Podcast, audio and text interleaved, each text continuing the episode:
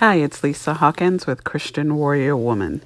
I wanted to um, share a nugget with you today. I know that whether you listen to the news or you listen to friends, that the world can seem a little scary, crazy, and each day we're hearing news that is obviously can make us shake in our boots or make us worry.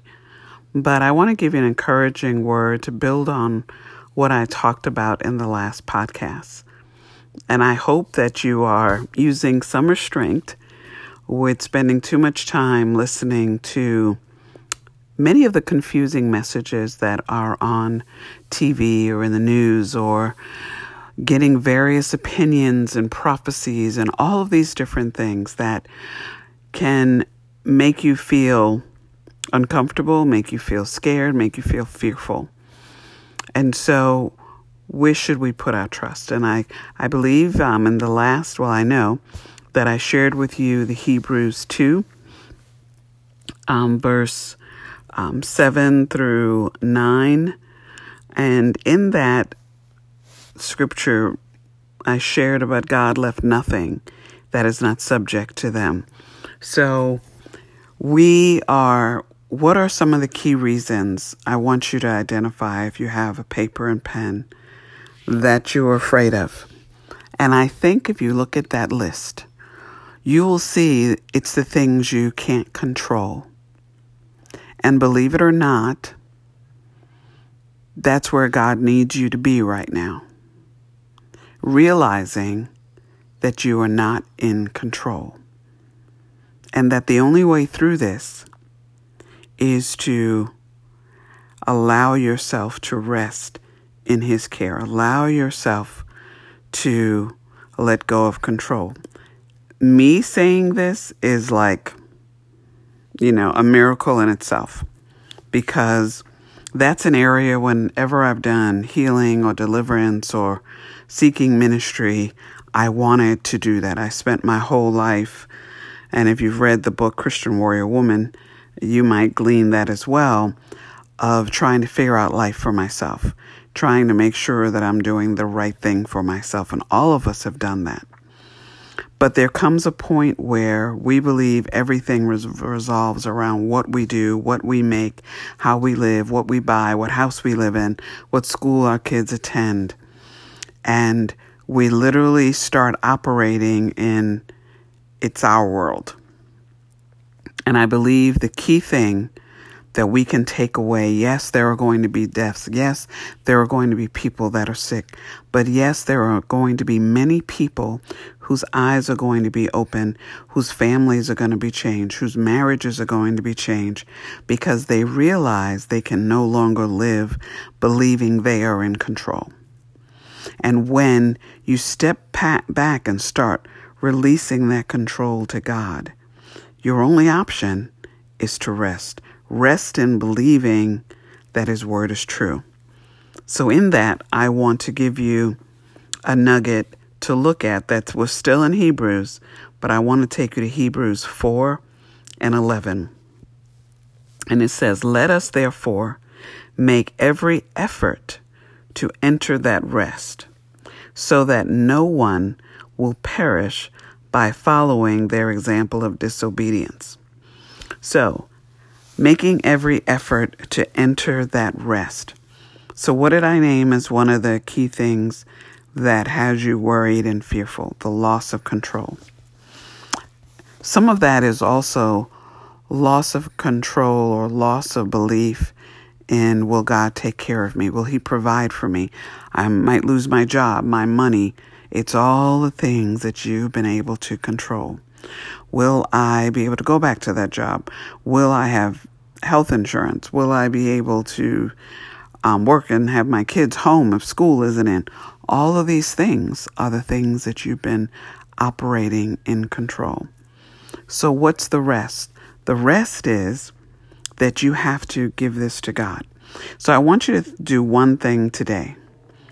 And I believe that this is going to help unburden your spirit and also allow you to repent before the Lord and bring blessings and healing to your own life. And it is wherever you are right now, if you would get on your knees, and if you can't get on your knees physically, then you go there mentally. And I want you to start repenting, but repenting in a way of asking God to reveal to you things in your life that you need to let go of, that you need to repent of. Maybe it's control, maybe it's unforgiveness, but ask Him to show you areas of your life so that every time you pray, you're home now. You have more time. You have time to seek of how you can unburden some of these areas in your life that in some cases you might not even know are hindering you or making you more fearful and anxious and and giving you stress. But when we rest in the Lord, we want to also rest and be obedient. We want to forgive those who've offended us.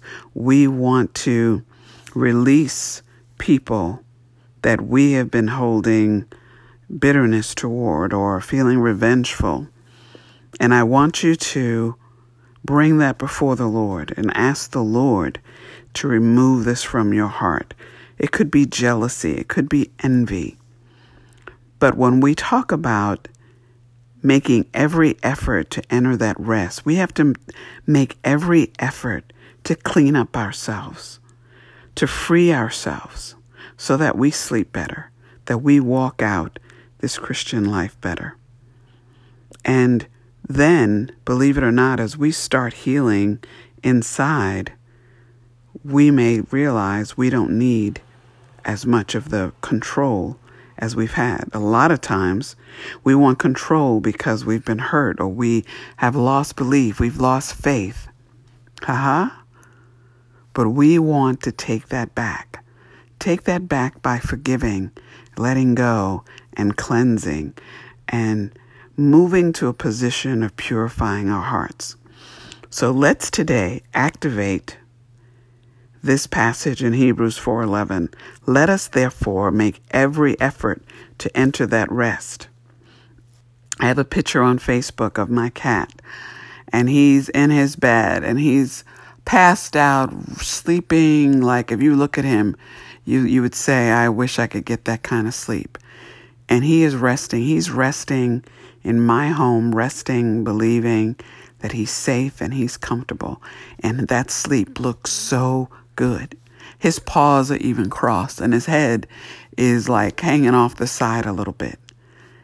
That's where we need to be. We need to be that no matter what the messages are that come over the media, that we feel steady, we feel that we are on a foundation, and that God is giving us peace. And that we're watching to get information, but we're living in the rest with God. Not accusing God, not saying why, why, why, but resting and believing and trusting that He has plans for our good, plans for us to prosper, plans for us to live a life holy before Him.